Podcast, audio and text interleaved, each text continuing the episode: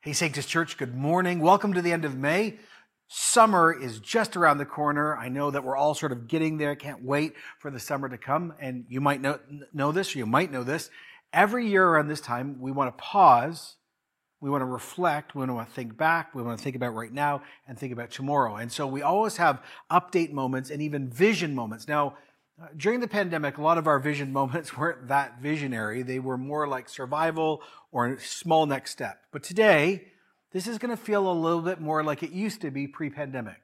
This is going to begin to speak very directly into our future. And so I'd encourage you to buckle up, uh, lean in, and listen as we talk about our coming future together as a church family. So, how are we going to begin this conversation this week and then next week? Well, I want to take us on a journey at least today. See, some of you joined us when our church was called Steeple Hill.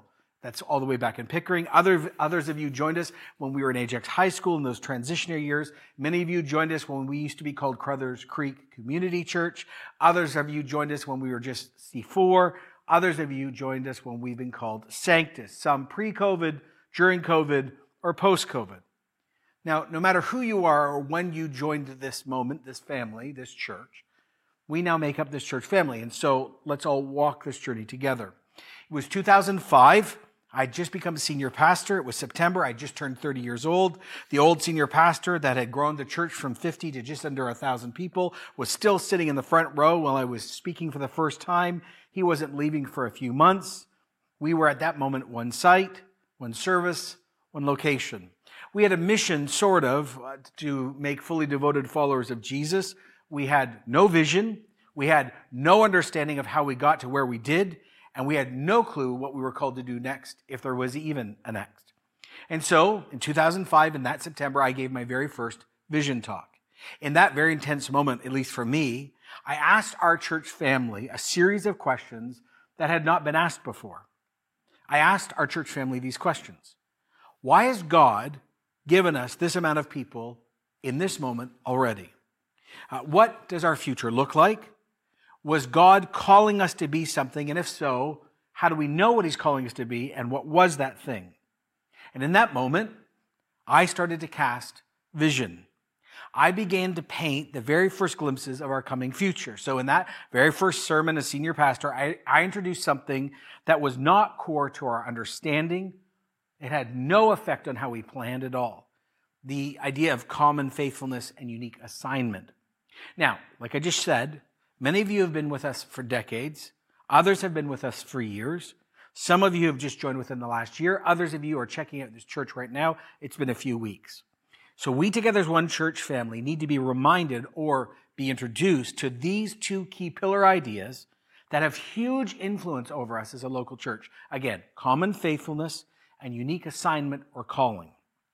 Acts chapter 2 is the most famous and fundamental description of common faithfulness. What every single local church must look like, no matter denomination, cultural expression, or size. This is how they experienced church in the first century. And though there's cultural things connected to it, there are key principles or a blueprint that every local church on earth needs to rediscover and continue. It reads like this in Acts 2:42. The early Christians, the original Christians, they devoted themselves to the apostles' teaching, fellowship, breaking of bread, and prayer. Everyone was filled with awe at many wonders and signs performed by the apostles. All the believers were together.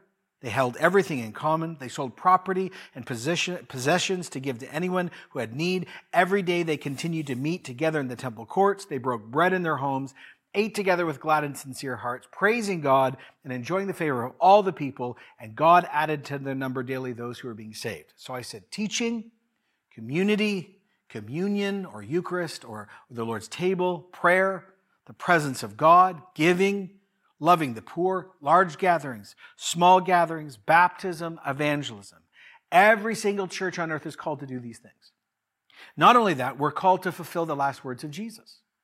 Matthew 28, 19. Jesus says, therefore go and make disciples of all nations, not geographical nations, all ethno groups, baptizing them in the name of the Father, the Son, and the Spirit, teaching them to obey everything I have commanded you, and surely I am with you always to the very end of the age.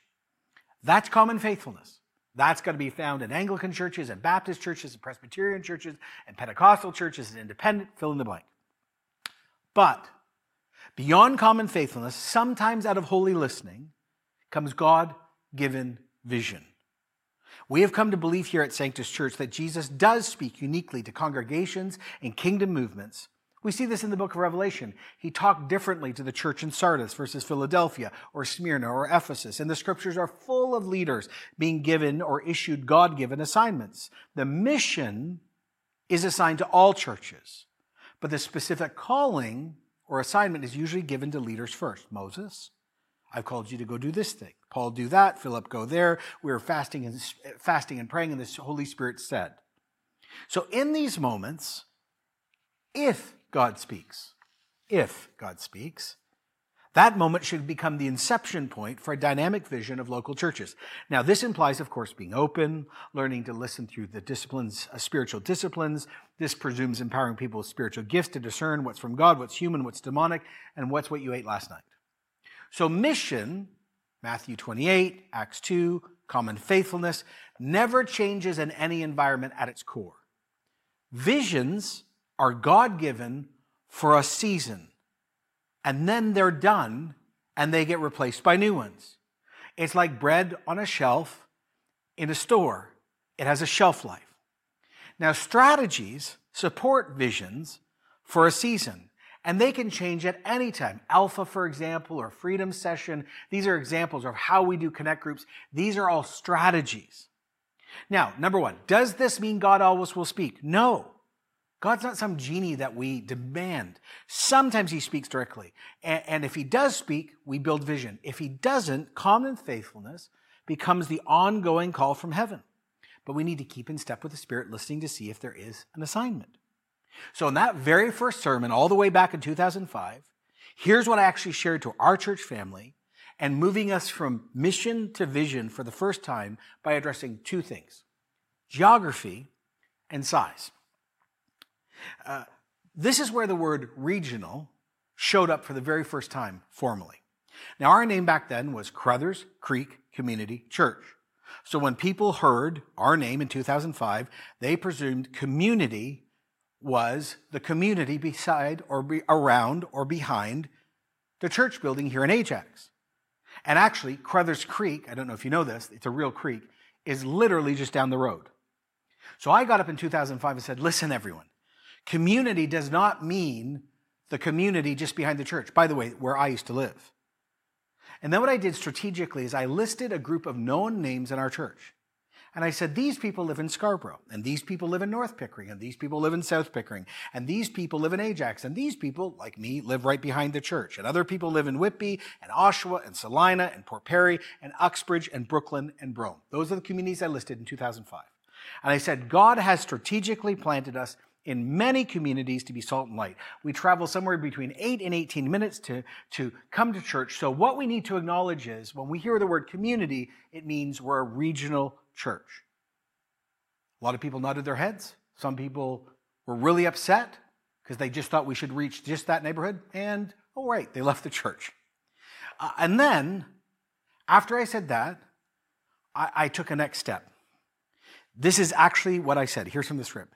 I then said, God is going to make us a church of thousands in this next chapter. And then I said, churches have callings like people. We have been given gifts and leaders and dreams. Visions are different. Some churches are called to be small. Some churches are called to church plant. Some churches are called to build house church networks. But we here are called to be a gathered church of thousands. That was the first attempt at vision. Many people were excited. Other people thought I was young, ambitious, full of pride. And they didn't want to be a church of thousands. They liked the church just the way it was, just around 850 or 900 people. And so no surprise, guess what happened? Hmm, a lot of people left. Fast forward, lots of work done, started growing, started to understand, a lot of missteps, a lot of falling down, a lot of amazing. And five years later, we became more clear and more bold. It was 2010. In 2010, our mission statement now was more fleshed out. I got up and preached this in a vision talk. Our mission statement is to glorify God. Oh, right, God's first, by enabling people of all ages to become fully devoted followers of Jesus Christ. So in that 2010 vision series, I slowed down and I unpacked the mission statement. And this is exactly what I said, because I've got all these sermons on my laptop. I said, every church has a statement like this, which really is a summary of the Great Commission and Great Commandment, which every Christian and every church is mandated to do. We want to enable people. But then I asked the question, but who are the people? Well, there are many here and many in the future that will join us that have already crossed the line of faith. They've met Jesus as Savior, leader, and Lord. And we're called to equip and encourage each other to move from walking with God to growing in our faith, contributing to the faith community, and then impacting the world for Christ. That's some of the old language we used. Yet, we also realize we're called to introduce many, many more people that don't have eternal life and have never met Jesus to Jesus. So then I said, our purpose reminds us that we're called to live with, to point to, to speak about the hope we have to all those around us, those who have not yet crossed the Christian line of faith. And then I said, we here at C4, that was our name back then, want to see irreligious people, that is, people that have no faith, agnostics and atheists and humanists, those that only focus on the now, to become fully, fully devoted followers of Jesus. We are also called to see that those who call themselves spiritual, or the many around us that belong to formal other faiths, to come and meet Jesus, the only Savior, the only true God, the only answer to this life and the life to come. And also, we are called to reach the largest group of people around us in this area called nominal Christians. They're Christians in name only. They might be very religious. They might be practicing. Many are not practicing. They might give intellectual assent to the Christian faith. They might be faithful in attending and worship service at worship services. They actually might actively involve themselves in church affairs. But in spite of all of this, they are destined for eternal judgment because they have not personally committed to the life, their life to Jesus Christ as Savior, leader, and Lord. And our purpose, I said, is to see all these people all these different people meet Jesus and grow into fully devoted followers of Jesus. That was the first time we actually started talking about who's our audience we're trying to reach. And then I said this next little section. So I said, we've been working and praying and growing over these five years, but that vision that our church would reach thousands was still foggy and unclear. So in 2010, in that same sermon, we finally spoke publicly about what we had been praying about talking about, and actually agreed upon. So, in that very sermon, I started the vision section when we moved from mission to vision, and I quoted this. One person brilliantly said, A vision is a clear mental picture of a preferable future given by God. And then I said these words Hey, Jon, Lots of us are asking you, regional church, thousands fully devoted, doing kingdom things, but where's the glue? Tell me this thing in one sentence. Can I fit this on a t shirt? And I said, Yes, you can now do it. And then I said, for the first time ever publicly, our unique vision for C4 is to become a regional church of 10,000, meeting the physical, emotional, and spiritual needs of people in Jesus' name. I said it. It was like the oxygen left the room. No one fainted, but they were like, oh, and I said, okay, let me explain this. I came back to regional. I said, we are a regional church with people from Scarborough, Pickering, Ajax, Whitby, Oshawa, Uxbridge, Brooklyn, Brougham, and beyond. I used that exact quote. God has strategically planted us in many communities to be salt and light, and we travel from 30 seconds to 25 minutes to church. Then I said these words. Further, we realize that God wants to use us to help reach the world. As a result, we are becoming more and more actively involved in national and global ministry endeavors through our global outreach and other endeavors we're going to participate in. So we're going to have a local expression and a, and a national expression and a global expression. Then I said, okay, church of 10,000. Everyone leaned in. Then I wrote this. Where did that come from, Jon? Was this a number just out of the air that seemed challenging enough? Is this something you went to Texas and said, oh, a big is better? Or no, no. I said, here's the background. In 2004, I ended up at a gathering called Mission Fest. I didn't want to go to Mission Fest because actually I was the son of missionaries and didn't like hanging out in those environments very much. During a devotional period as youth pastor, I actually felt very prompted by the Spirit that I was supposed to go to Missions Fest, though I did not want to go to Missions Fest. So I went and I was told to listen to a guy named Paulie Chow from South Korea, who I also didn't want to listen to because I didn't like sort of his background in the sense of his denominational expression. Anyway, while he was speaking, I was listening, and then I, clear as day, sensed God say to me, Jon, I want you to pray for 10,000 people to come to C4. And I said to God in my head, No, I will not do that. This is not my place. I'm the youth pastor, not the senior pastor. This is crazy. And by the way, God, if this is you speaking and not my ambition, ego, or Satan, uh, this is this is Canada. I reminded God. We're not the U.S. We're not in parts of Africa or Asia. I will not do this. And God said, "You must do this."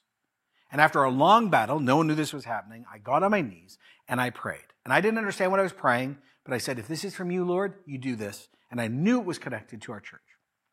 Months later, I was doing my devotions again, normal devotion time. I was reading through Genesis. That day, I arrived at Genesis 41. Joseph is brought before Pharaoh. God's, by God's grace, he's made prime minister of Egypt after he interprets the king's dreams. I'm reading the passage, and then I heard the phrase, I'm going to give you more. And I said to the Lord, More? I love what I'm doing. The youth ministry is exploding, young adults. We had introduced pre adolescent stuff. And then I came to verse 46. Joseph was 30 years old when he entered the service of Pharaoh, king of Egypt. And I heard these words in my mind Jon, you will be the senior pastor of this church by 30. I was overwhelmed. I thought again, this feels so wrong. This feels a bit like, oh, but I knew it was going to happen. I said nothing except to two people. Dave Collins, our former senior pastor, had not yet told us that God was speaking to him about leaving. After months of questioning and praying, suddenly Dave stood up and said, I think God is asking me to leave. And they looked at me and said, And I think you're supposed to lead this church. Then the staff and elders gathered, and they believed I was called to be the next lead pastor. And I was a little overwhelmed by that. And then, after all that happened, only then did I talk about Genesis 41 and what the Lord had told me earlier to the elders. I never talked about it to them before. And I also met with the elders and pastors and told them plainly what I had been asked to pray over Carruthers Creek at that moment. Every elders board between 2005 and 2010 and the full pastoral team knew about this prayer for 10,000. We fasted together, we prayed together. I submitted it to make sure it was not from me or ambition, it was from the Lord. And there was agreement, multiple elders board and staff. Yes, God had asked us to this audacious goal. Then, while I was preaching this back in 2010, I asked this. Well, Jon, next question to you. Why didn't you tell us as a church sooner? And I said, honestly, a mix of things. Fear. I mean, what would you all think? Would we rally? Were we ready? Did God need to get us in a place where we could think bigger than where we had been before? There were a thousand reasons from taking time to discern to deep wondering to personal fear. And then I said, But I stand here today declaring that the elders board and all pastoral staff have known and fasted and prayed over this number, and we agree this is God's given task for us to move forward, and now seems the right time to publicly define it. And then I said, Now there's a lot of fear when you say 10,000 because few of us have ever experienced Christian community on that size or scale. To be a church of 10,000 is a sizable vision I preached. Some might call it audacious. And then I said these words, so important. Is bigger better? Are all churches called to be large churches? Are small churches less important to God or are they not doing their job and that's why they're not supposedly successful? And my answer back then to these questions was a straightforward, simple no. I said, Our sincere understanding is that our congregation has been called by God to grow to this scale. Human standards, audacious. God's standards, what an opportunity. And then I quoted this Vision and goals, one leader said, do not necessarily mean that bigger is better. They affirm that clearer is better. Vision and goals help define what a particular ministry will look like as it moves forward in increasing health. So, in that vision series, we clarified audience, mission. We clarified regional again. We talked about 10,000 and then physical, emotional, and spiritual we embedded it in Jesus' name in the vision statement because we wanted to say to our people that we believe that we're integrated human beings. And we have to deal with the physical side of people, the emotional side of people, and the spiritual side of people. But it needs to be done in Jesus' name. It has to be under the authority of Scripture.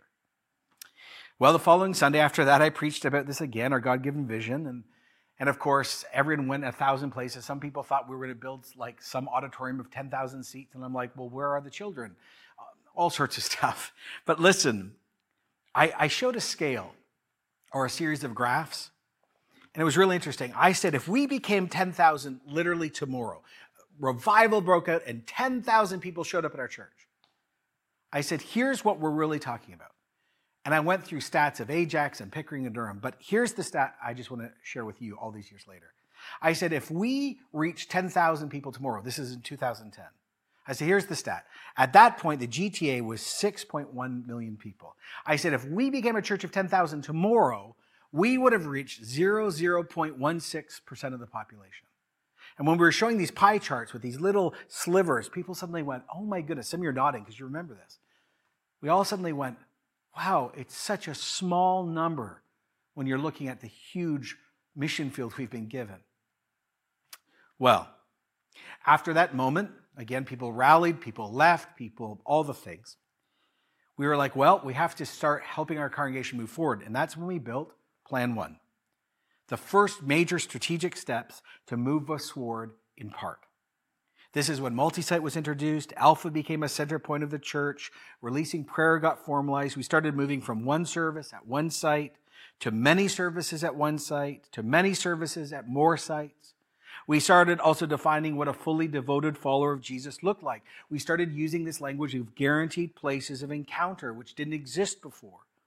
We also, in this time period, started talking about spiritual gifts clearly and spiritual disciplines clearly as the key to church health and empowerment. During this period, we experienced over a three year period a documented renewal where God did above and beyond shocking things among us. It was an amazing season. So let me put it like this. In 2005, the next chapter started. 2010, mission and vision are clarified. Plan one is introduced. Common language around fully devoted followers was given. Gifts and disciplines become center.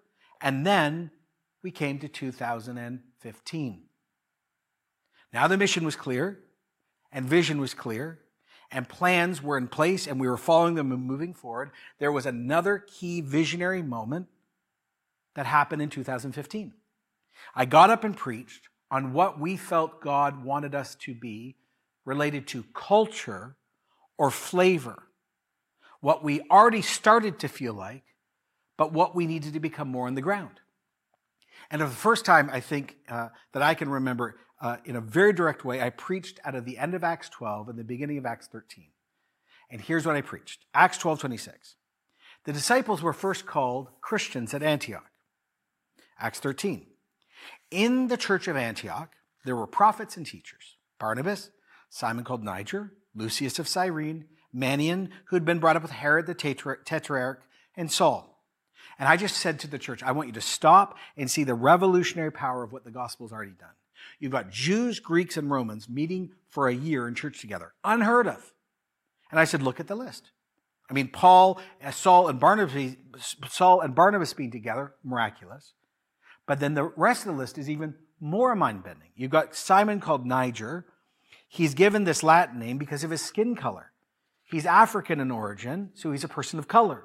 Lucius was a very common Roman name, but Cyrene is where actually we have the modern country of Libya today. So he's North African.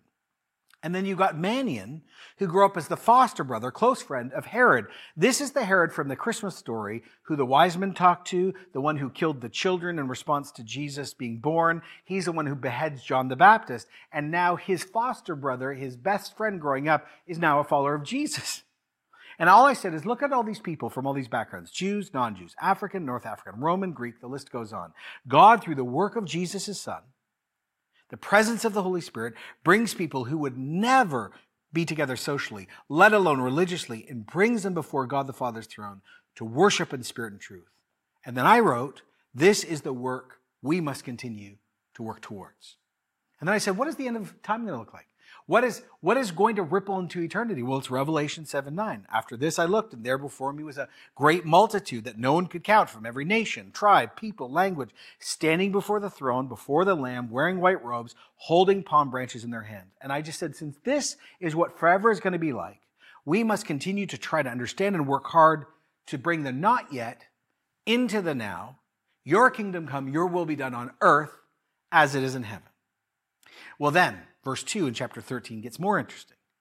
While they were worshiping the Lord and fasting, the Holy Spirit spoke and said, Set apart for me Barnabas and Saul for the work to which I have called them.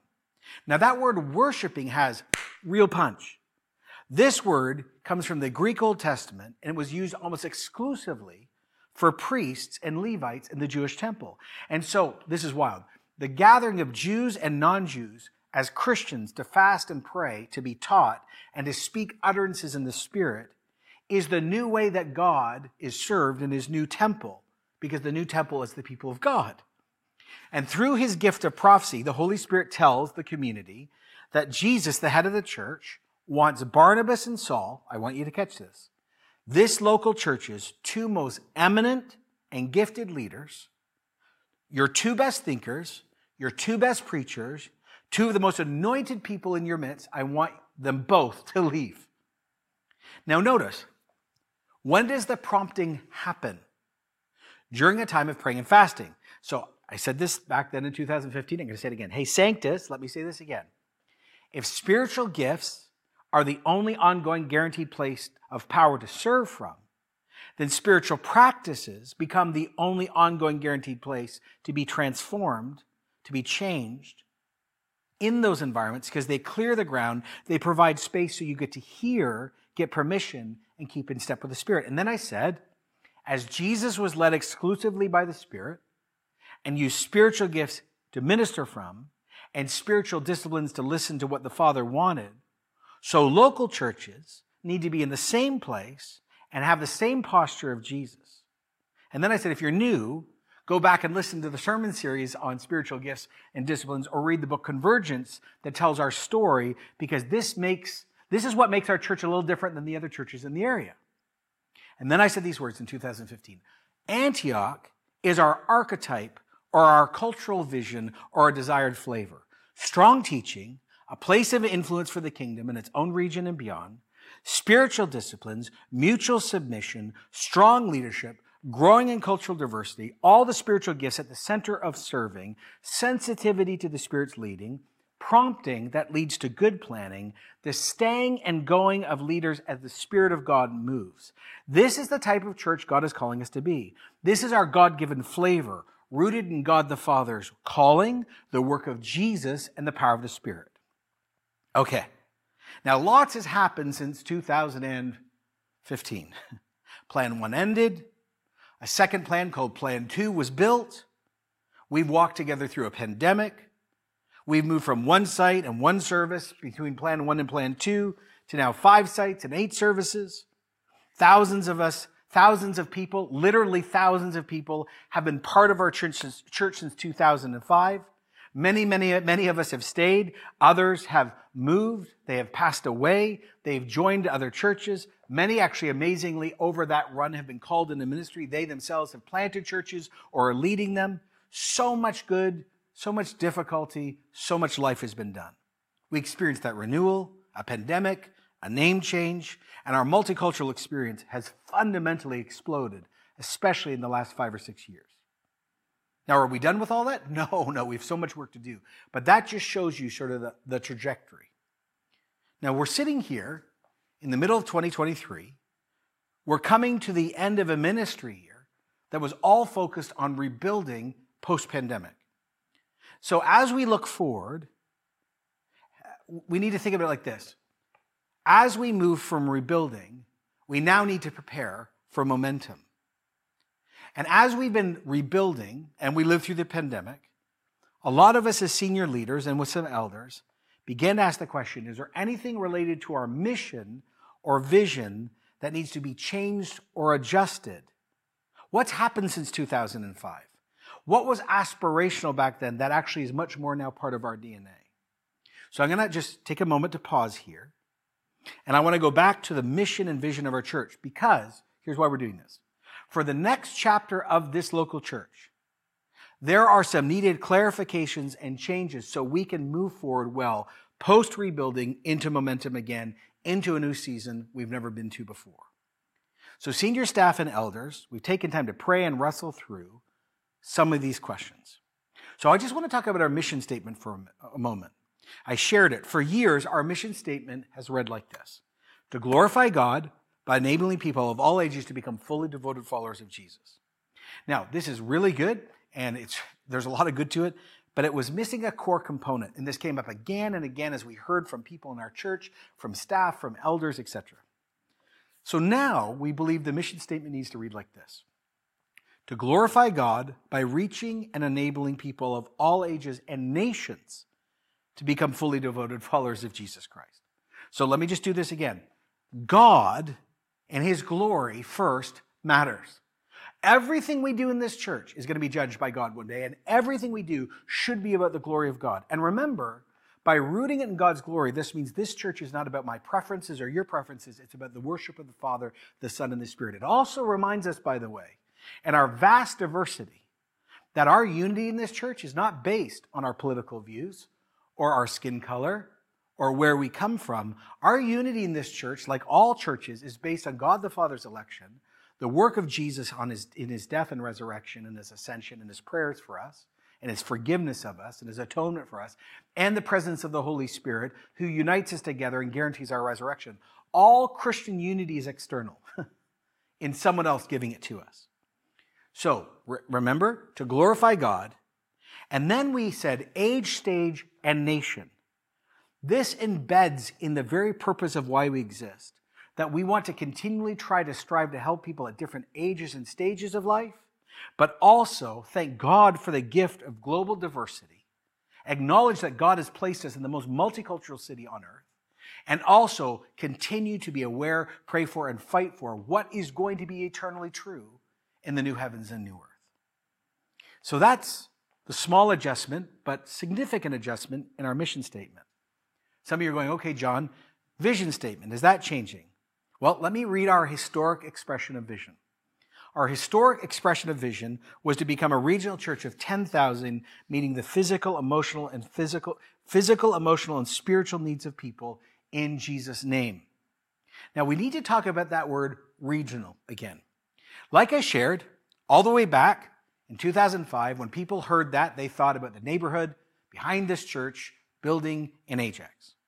Then it meant regional, Durham region. And just before the pandemic, we revealed Plan 2. And in that plan, we talked about launching a series of new sites. And those sites would be found in Oakville, Markham Stouffville, downtown Toronto, North York, Lindsay Peterborough, or Port Hope. Now, all of that came to a standstill as we lived through a two and a half plus year global moment. Is our goal still to launch many new sites across the GTA? Yes, in time, and we'll talk about that more. But what happened in and during the pandemic also became very interesting for us because our global reach that we knew existed before got quantified and formalized. Our influence, because of our online presence, grew far beyond Durham or the GTA. It genuinely has global footprint, global impact. I don't know if you know this, but thousands and thousands and thousands of people listening listen to sermons all around the world. There are thousands of downloads, uh, books that are written out of this community, leaders from so many different communities all over the place uh, Japan and Spain and Germany and France and Australia and New Zealand and England and Mexico, and the list goes on, are, are, are, reading Pentecostals and Baptists and brethren, and you can fill in the list. So there's leadership influence, there's global sermon influence, our worship songs are being sung in multiple churches, the gathering online of people as they gather with us, and then the launch and the existence even of our fifth site changed the way we do church in part. And so, what we started wrestling with, and it existed before, all the way through the process, but more specifically, is is there a better word than regional that reflects our ongoing God given influence? And how do we make sure at the same time that we never lose focus on Jesus' commands? And so we prayed and we thought through and, and we said, you know what? There is probably a better word. And so this is what we came up with.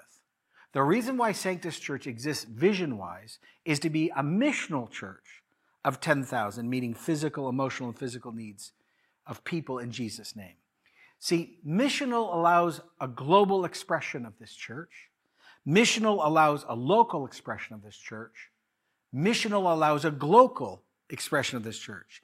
It gives room for the virtual. It gives room for the physical. It gives room for the mixed expressions of church. And oh, by the way, I mean, we will continue to address this. We've got all sorts of ways we even evaluate how people digitally interact with us, how long they have to be on, unique IP addresses. It's, it's, there's, there's science behind much of this. Now, what we wanted to do is we wanted to make sure that that word regional was not limiting what we were called to be what God was doing as He had commanded us. The word missional also continually forces all of us to remember that churches die when they become so inward focused that they stop actually stepping out to love God and love neighbor and declare that Jesus is truly Savior of the world. And so we wanted to take a moment as we move from this, in this transitional time from rebuilding to momentum, to clarify at this critical moment, like we did in 2005, 2010, 2015, now in 2023, following the same trajectory, the same God given promises, the same God given momentum, we wanted to say no matter what this next chapter looks like, we need to clarify what our mission is again and what our vision is again, to understand the nuances. So as we get to working through the rest of plan two and then preparing, of course, for our next plan, that we're all in lockstep together as we move forward. So I'm going to ask you to do this if you are uh, anywhere where you are, if you can, whether you're literally in a service at this moment, you might be watching this in Port Perry or Bowmanville or Pickering, you might be on the online site right now. You might be watching this in an Ajax location, or maybe you're watching this in, in a home with some other people or by yourself. If you can stand, could you do it? And could we as one church, across multiple locations and multiple backgrounds, could we take a moment to pray in this transitional moment? And here's what we need to pray God, God the Father, Son, and Spirit. Number one, all glory, honor, and praise to you, not to us. May your name be glorified, not our name and not our church name. Thank you, God, that you've spoken. Thanks, God, you've been with us. Thanks, God, that you sustained us. Thanks, God, that you've been with us during the good times, the great times, the difficult times, the bad times, when there's been amazing victories and failures and the in between. Thanks that you've been with us. Not everything has been perfect in this run, but, but your presence has been there. and thanks for your mercy. So, as a church, we just want to pray now God, would you help us to continue to live out the real mission you've given to our church, but actually to all churches? To really produce fully devoted followers from many nations and in many age groups. Would God get glory? And, and may fully devoted followers of Jesus really show up. May full devotion grow more. And we do pray, again, in faith, that you would continue to build us into this missional church of 10,000. Help us to meet the spiritual and emotional and physical needs of people in Jesus' name. Would you establish what you've begun? We, as your people, in this time period, say amen. Maybe you can say amen. Just amen. We say amen. Lord, lead us and guide us and prepare us for this next chapter, we ask. In the name of Jesus. Amen. We'll see you next week for part two, where we talk about some next steps. Thanks so much.